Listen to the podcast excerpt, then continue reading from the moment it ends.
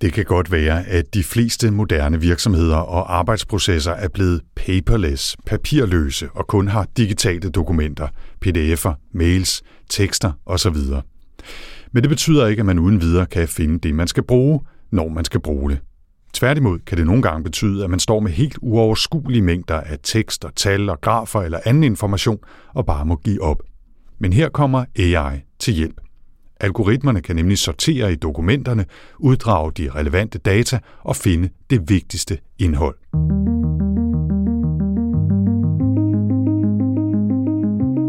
Velkommen til AI Danmark podcast. AI Danmark er et treårigt projekt, som hjælper små og mellemstore virksomheder med at komme hurtigere i gang med at udnytte data og AI-værktøjer i deres digitale omstillingsproces.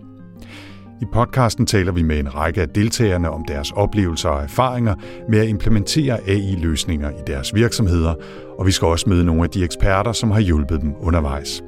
Du kan også møde en håndfuld danske eksperter og iværksættere fra udlandet, som allerede arbejder strategisk med AI i deres virksomheder, og som forhåbentlig kan tjene som ekstra inspiration.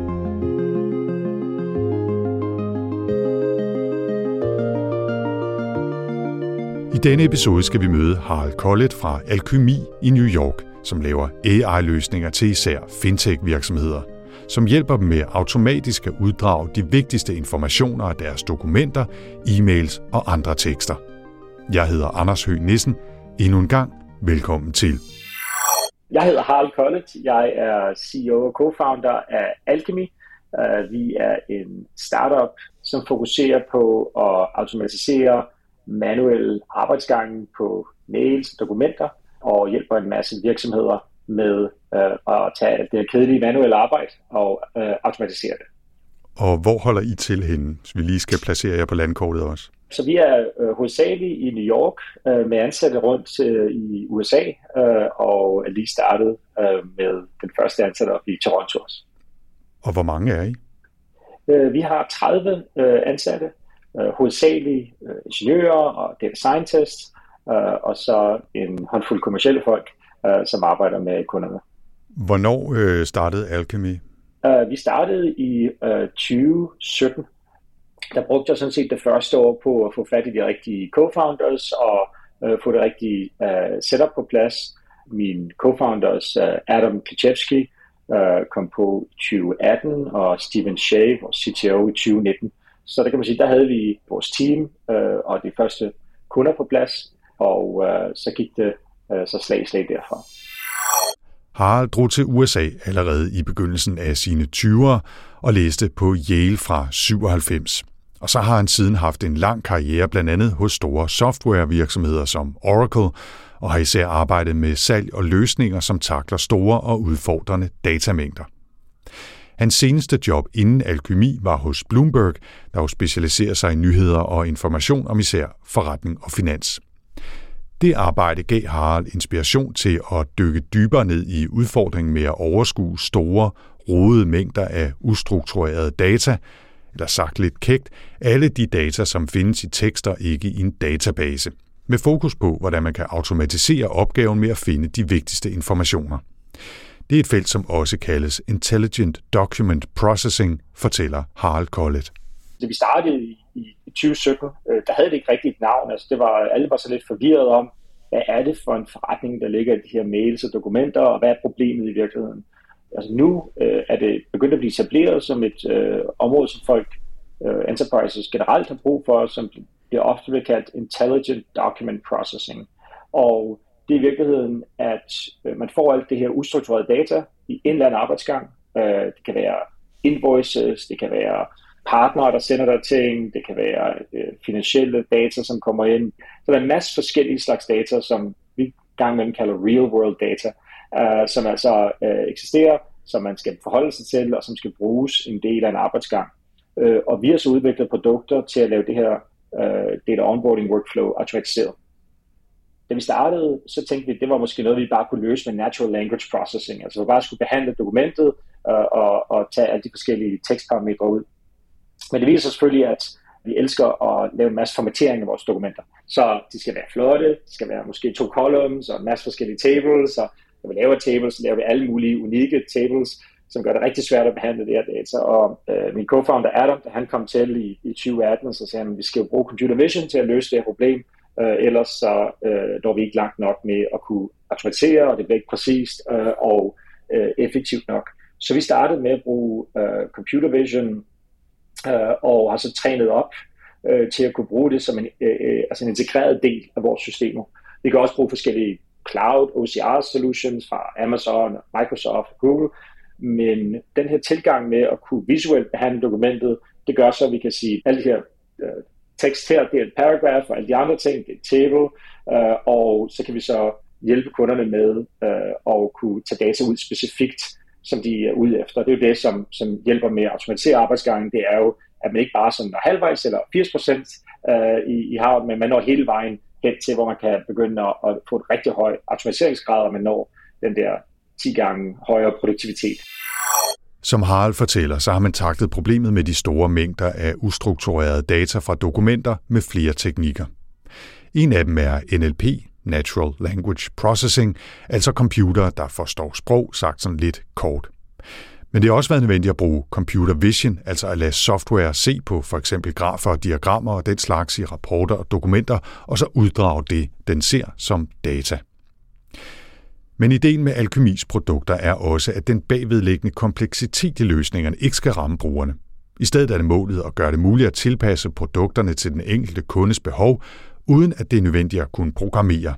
Det som også kaldes low-code eller endda no-code. Og lad os lige tage et lidt mere konkret eksempel fra firmaet SimCorp, der er en af Alkemis kunder. Man behøver ikke bekymre sig om al finansjargonen. Det vigtigste her er sådan set den automatiserede uddragelse af de relevante data fra dokumenterne, som hjælper SimCorp med at hjælpe deres kunder. Lad os tage øh, øh SimCorps kunder, måske en pensionskasse, øh, som sidder og har investeret i meget i forskellige private equity assets. Og det er måske en private equity fund eller en private equity asset, som altså så sender dem resultaterne måske hver måned. Øh, og der er en masse cash flows og det, der hedder capital calls og distributions og quarterly reports og en masse finansiel data, som kommer, og det modtager du i mails, som pdf-filer eller som spreadsheets. Og der skal du så lægge alt det data, du modtager fra dine investeringer over i dit SimCorp uh, accounting og portfolio management system osv., så, så du kan lave al din uh, rapportering til dine investorer osv. Det er en fuldstændig manuel arbejdsgang i dag, indtil uh, selvfølgelig at SimCorp er mødt op til at, at, at hjælpe med at automatisere den. Der bruger de så vores teknologi til at uh, læse de forskellige finansielle dokumenter, tage dataen ud, øh, sikre sig, at den er valideret og korrekt, og at den så kan lægges over øh, som med mindst mulig arbejdsgang, næsten fuldt automatiseret i SimCorp-systemet. Og der sparer de så øh, for måske hvert dokument en time per dokument eller sådan. Så det, det er den måde, man, man kan se det på.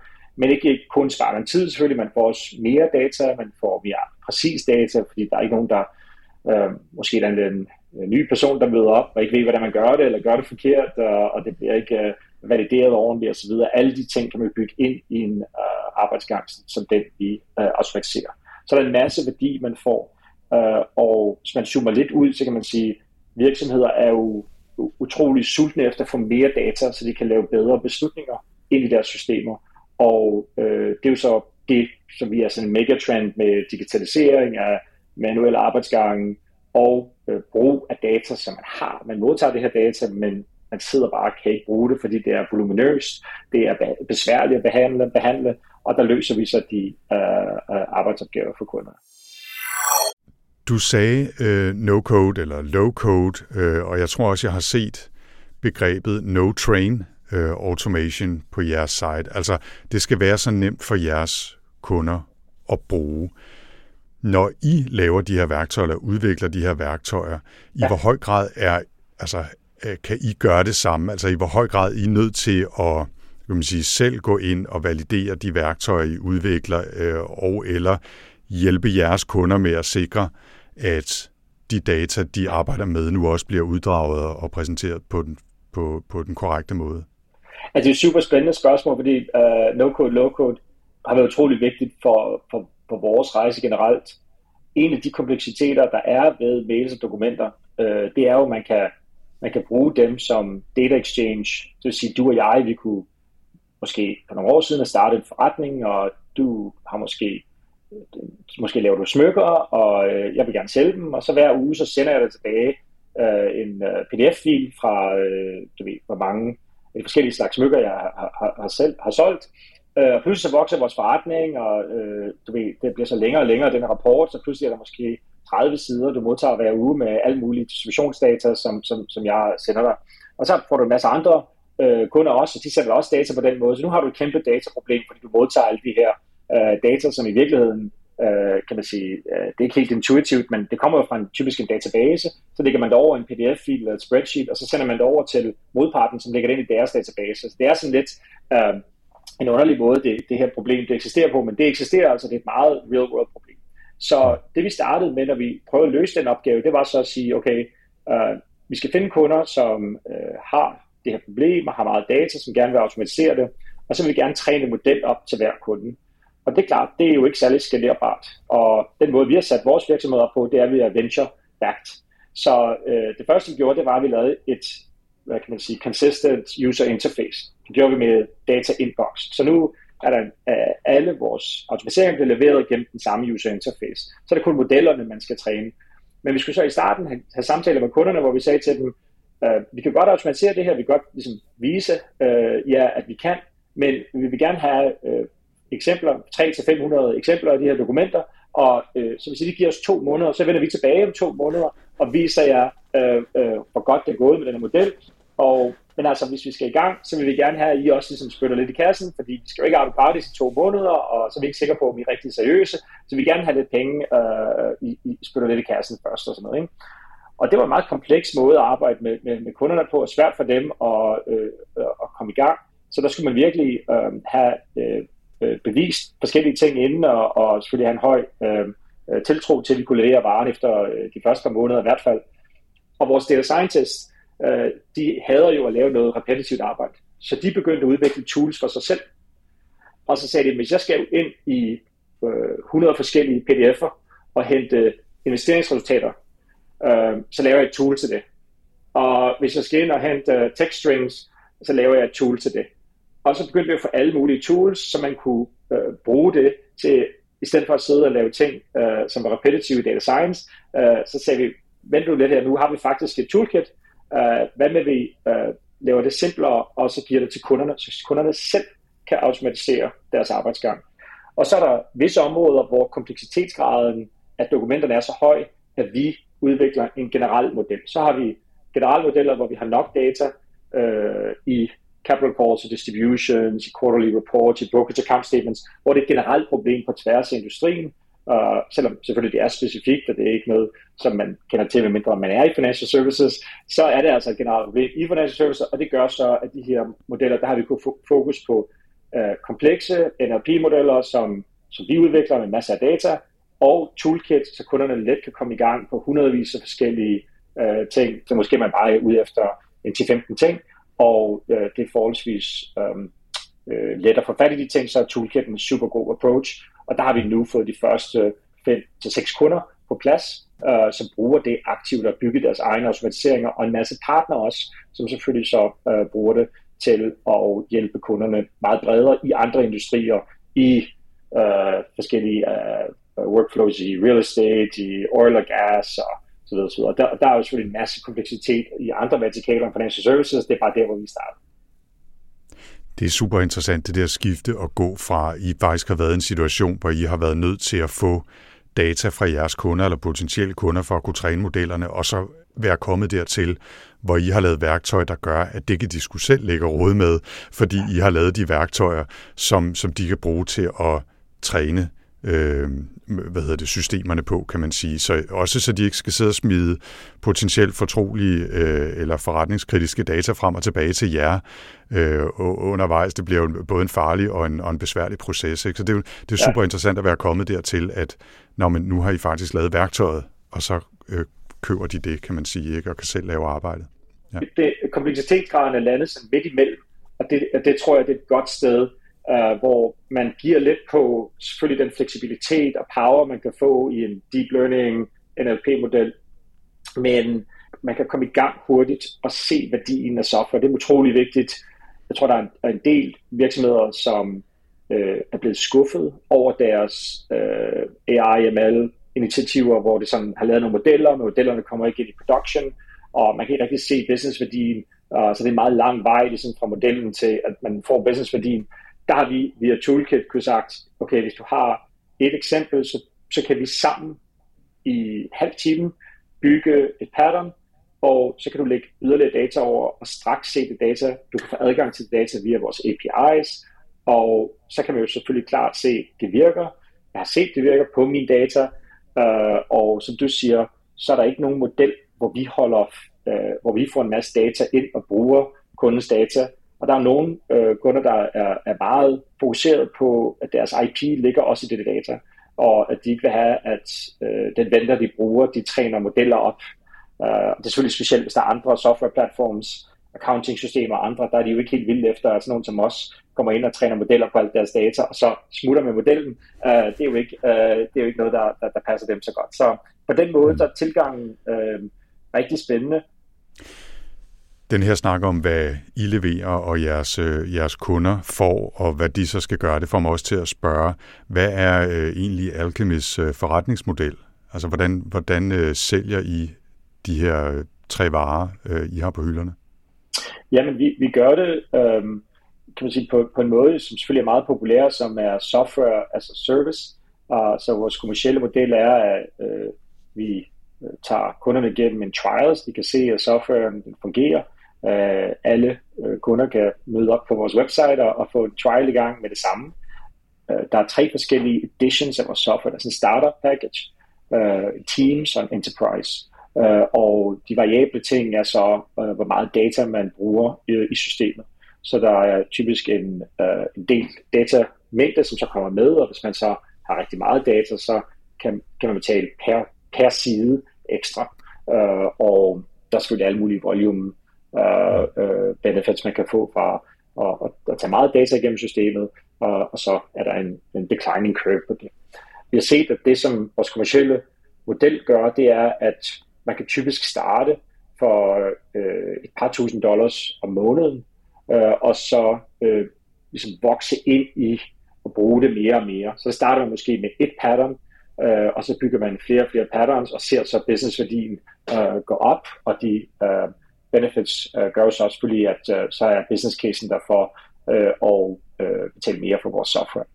Mm. Men det, det vigtigste for os er virkelig være at få kunderne i gang. Det er jo en af de hårdeste ting, øh, det er som startup at få en stor virksomhed til at sige, det her det er spændende, øh, der er en business case her, øh, og der synes jeg, vi virkelig har øh, formået, specielt via Pattern Studio, at få øh, prisen ned på et niveau, hvor det er ikke det, der er den hurdle for at komme i gang. Og det gør selvfølgelig så, at, at, at øh, det er lidt let at komme i gang, og på den måde kan man undgå de her sådan lidt øh, længere diskussioner med kunderne, som gang imellem bare støder på grund, fordi kunden så ændrer prioriteter eller noget andet.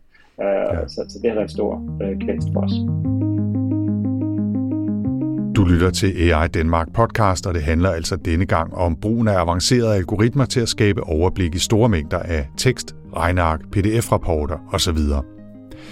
Vi taler med Harald Kollet fra firmaet Alkymi i New York, som altså også her fortæller, hvordan firmaet har taget sin egen medicin, så at sige, og har sørget for at automatisere produkterne, så de ikke skal lave hver eneste løsning til forskellige kunder i hånden, men gør det muligt for kunderne selv at tilpasse løsningen til deres egne arbejdsgang og egne behov, og at Alkemi kan levere deres software som en service.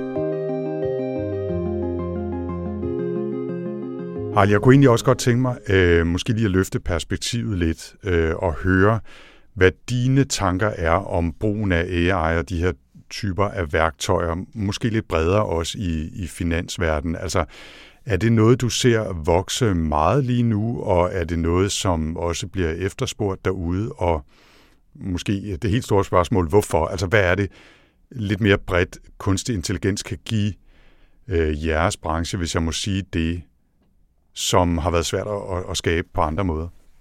Jeg vil sige, at det har jo ændret sig meget siden øh, jeg startede. Altså, jeg startede jo øh, med en ikke specielt bred forståelse af AI og ML i 2017. Jeg vidste meget om enterprise software, øh, har selvfølgelig været eksponeret til øh, AI og ML hos, hos Bloomberg på forskellige øh, use cases, og havde arbejdet tæt sammen med vores ingeniører der.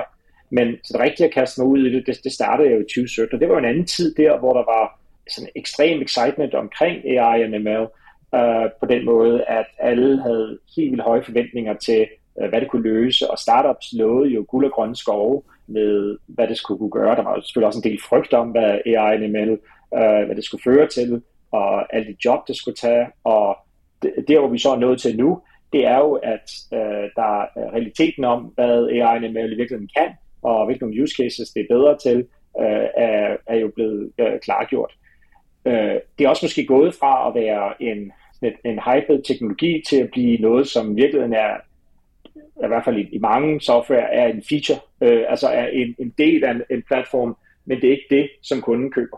Øh, altså kunden køber et eller andet benefit, som AI og ML genererer, øh, og det kan så være i vores tilfælde intelligent document extraction, øh, eller en, en conversational AI, hvor man øh, så kan øh, få nogle indsigter i øh, forskellige voice øh, data streams med kunder eller internt i virksomheden osv. Øh, så, så der er en masse spændende use cases, men øh, de er blevet meget mere konkrete. I finans, så er der enormt meget data. Data på tværs af asset classes, der er data om kunderne, om markedet, om andre øh, øh facetter i, hvad der sker i verden, som jo selvfølgelig øh, bliver brugt øh, på, en, på en intens måde i øh, finansverdenen. Og det data, det er selvfølgelig så voluminøst, at det er fuldstændig umuligt for nogen at manuelt sidde og kigge på skærme, uh, selvom man havde uh, 16 uh, uh, skærme og masser af Bloomberg-terminaler, uh, så ville man ikke kunne uh, sidde og holde styr på det. Så der er uh, det her signal value selvfølgelig, selvfølgelig meget høj. Uh, det bliver brugt i front office til at tage forskellige insights ud. Hmm. Men altså, det er bare en måde at sige på, at det her data, det er utrolig vigtigt. Det kører nogle beslutninger igennem uh, hele virksomheden, som så kan øh, selvfølgelig hjælpe med at udvikle forretning og, og give en indsigt om, hvis det er operationelle data, eller hvis det er front office data. Men der er også en catch-up, altså hvis man er en mindre virksomhed, at man vil gerne bruge de her teknologier, men man har ikke råd til at gå ud og konkurrere med øh, Google og Facebook og JP Morgan om at ansætte en masse data scientists og engineers. Så der er øh, typisk i de mellemstore øh, finansielle virksomheder, mindre finansielle virksomheder, en utrolig lyst til at øh, bruge eksterne vendors til øh, at, at få adgang til øh, benefits af AI og ML. Og det, det gør jo så for sådan nogen som os, at der er en masse muligheder for at komme ind og hjælpe øh, både øh, altså store, men selvfølgelig også mellemstore, øh, mellemstore og små virksomheder øh, inden for vores fokusområde med at bruge den her teknologi. Der vil jeg sige, at det ændrer sig også, altså at der er forståelse for, at hvis man ikke flytter sig nu, så øh, kan man ligesom blive tabt bagud af dansen, fordi de store, de laver den investering øh, og giver øh, nye produkter og kundeservice osv., som selvfølgelig lægger pres på øh, resten af, af industrien. Så, så det øh, har gjort, at kunder er blevet mere innovative, open-minded, øh, har flyttet sig meget til cloud, øh, som selvfølgelig gør, at man kan få compute og alle de andre øh, benefits, øh, som, som vi selvfølgelig også bruger i vores løsning. Du har allerede øh, med det svar været inde på nogle af de udfordringer, der også ligger i det. Ikke? Altså at det kan være svært at få de rigtige data, det kan være svært at øh, få dem behandlet ordentligt, og Øh, du nævner også her, eller antyder lidt, at der måske også kan være det slåskamp om de rigtige kompetencer og de rigtige kræfter. Øh, de rigtige ansatte kan lige pludselig få nogle meget gode tilbud fra nogle af de store firmaer derude. Øh, og så er der jo også, øh, når vi taler kunstig intelligens øh, på forskellige måder, så er der jo også spørgsmål om blackbox udfordringer, indbygget bias i data og alt den slags. Er det også noget, I slås med, eller er det vil man sige, mindre relevant i den her kontekst og, og i jeres produkt? Altså ja, hvis vi, hvis vi, skal, hvis vi skal starte med at, at se på kompetencerne, så er det, det er klart et kæmpe problem at få de rigtige altså kompetencer ind over typisk altså uh, natural language processing og uh, computer vision. Uh, altså det er ikke kun data scientists, det er også machine learning engineers, uh, backend engineers, uh, developer operations eller DevOps. Uh, der er en utrolig konkurrence om alle de forskellige ressourcer, Uh, alle vil digitalisere, uh, alle vil have de her benefits, gerne udvikle internt, hvis de kan, men altså har uh, svært ved at få uh, tilgang til de rigtige folk. Når man så har ansat et, uh, en, en, en gruppe top data scientists, så øh, er der også en utrolig kamp i de store virksomheder om at få adgang til de data scientists og de her machine learning engineers. Og så spørgsmålet er så, hvad, hvad sætter man dem til at lave? Vil man gerne have, at de skal for eksempel sidde og, og, og nørkle med machine learning og PDF-filer og mails og, og, og spreadsheets for at kunne få noget data lagt ind, eller øh, er det noget, for eksempel en ydelse, man køber ind, sådan så der kommer data ud af et system, som kan, kan blive lagt over øh, i en eller anden data warehouse, hvor de kan lave deres øh, Python-modeller osv. Øh, så der er altså forskellige øh, øh, ting, man skal, man skal tænke på der. Øh, sådan noget som øh, explainability, øh, det er selvfølgelig utrolig vigtigt, men en af de ting, vi så har bygget ind i systemet, det er, øh, at man altid visuelt kan se øh, på selve dokumentet eller mailen i vores data inbox, hvor kommer data fra. Så det vil sige, at man, man kan altid visuelt inspicere det, og så gør vi også, når vi eksporterer dataen, så har vi øh, coordinate points på præcis, hvor dataen kom fra. Det så følger vores output af data, så du altså har et link mellem, hvis man sagde, at det var en investering, der var en million dollars, så kan man sige, at det står på side 13 øh, der. Øh, og det kan man altid lave en reconstruction, og det følger jo fra auditing og compliance og alle de andre ting, specielt i vigtige arbejdsgange, øh, at det er utrolig vigtigt. Men vi har altså ikke øh, øh problemer med at forklare sådan noget som drift og andre ting, fordi at der er en mulighed for at visuelt at inspicere det, og selvfølgelig den her øh, data linkage. Også fordi analysen, for eksempel hvis det var en beslutning om, om nogen, der skal have credit eller en credit card eller et eller andet, øh, det foregår i et andet system, hvor de så bruger output fra vores platform til at lave øh, en yderligere analyse, måske af, af data, som øh, kom fra, fra vores platform, kombineret med øh, en 3-4 andre slags data, øh, før den beslutning blev lavet. Så det er over i det system, at explainability øh, ville øh, selvfølgelig være en, en faktor, noget de måske skulle kunne bevise for en regulator eller noget andet. Ja. Lige præcis det, I gør, er jo noget, der måske kan gøre det til et mindre problem for, for jeres kunder, at de ikke kan skaffe de rigtige kompetencer, fordi I laver et værktøj, som kræver en mindre uddannelse øh, øh, eller optræning at kunne bruge, øh, så de ikke skal vide, hvordan det hele er bygget fra bunden, men bare lære at bruge det i gåseøjne, så I kan få øh, de dygtige data scientists osv., men det behøver jeres kunder så ikke at have. De kan bare have folk, som kan finde ud af at bruge jeres værktøj, ikke? Ja, altså bruge AI på dokumenter er jo et meget øh, specifikt område, og øh, det med at kunne altså, demokratisere øh, tilgangen til den teknologi, øh, og, og det er jo en af de benefits, at man kan give til no-code, low-code, det er, at de her komplekse tekniske ting kan blive eksponeret til en businessbruger på en simpel måde, så de kan få løst deres arbejdsopgave uden at skulle ind og ansætte data scientists og engineers i, i forretningen, øh, og øh, det hjælper vi helt klart med. Øh, og det er jo en af de ting, som, som vi bredt kan tilføre øh, enterprise, det er at, at give automatisering øh, og benefit af machine learning på et område, som ikke eksisterede før. Nu er det selvfølgelig lidt af en mundfuld, eller ørefuld, nu det er en podcast, og høre om finansielle data, investeringsrådgivning, compliance og alt det andet, som Alkemi og deres kunder typisk arbejder med. Men derfor kan Harald jo godt bidrage med mere generelle indsigter og erfaringer fra firmaets arbejde med AI. Erfaringer, som også sagtens skal bruges af de små og mellemstore, især produktionsvirksomheder, som typisk er med i AI Danmark-forløbet. Så lad os lige runde af med et par hurtige tips fra Harald. Jeg tror, det vigtigste er at starte dialoger og, og prøve ting ud, konkrete ting med de forskellige softwarepakker, som eksisterer. Der med clouden er der en kæmpe mulighed for at prøve, prøve ting gratis, og ikke være bange for at kaste ud i øh, en, en ny løsning. Altså specifikt vil jeg sige, hvis man kan finde en, en, en stærk, men lille business case, øh, og så løse en opgave ad gangen. Jeg synes ofte, så kan man selvfølgelig sætte det stort op, og så sige, vi skal bruge AI og ML til at revolutionere hele forretningen, og vi skal gøre alting anderledes, vi skal have en femårsplan, og vi skal have et team, og alle mulige andre ting det, bliver, det går meget tid med det, med intern snak om at komme i gang, og så er man ikke sikker på, at det overhovedet passer til teknologien. Så man kan selvfølgelig starte med sådan en top-down, men der er altså også nogle utrolige benefits ved, specielt inden for no-code, low-code, at prøve nogle ting, og så se, er det noget, vi kan matche ind? Kan vi lære, hvad, hvad, hvad er boundaries for øh, den her innovation, som vi kan få, og hvor hurtigt kan vi få den?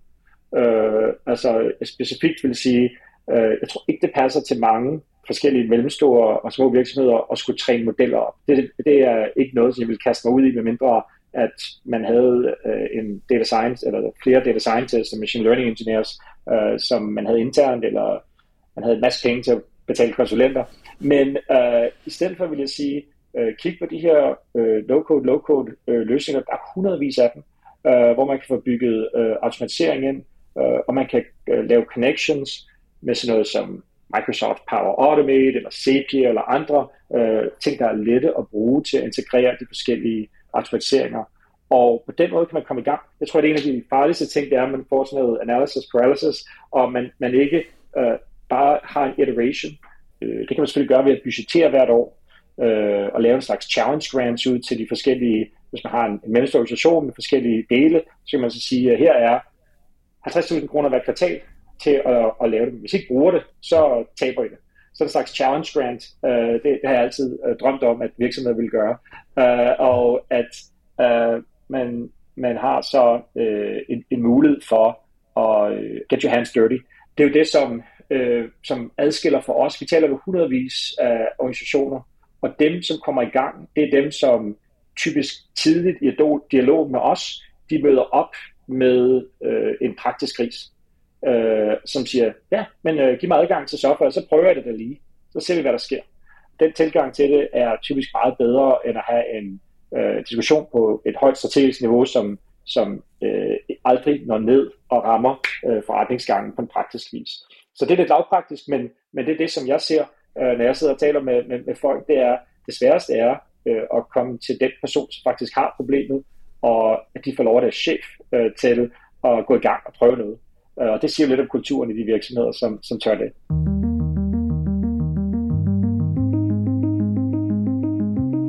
Og med det slutter denne episode af AI Danmark podcasten.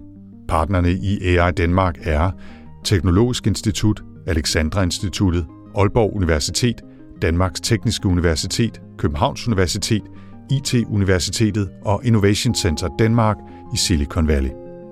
Industriens Fond har støttet projektet, som løber over tre år.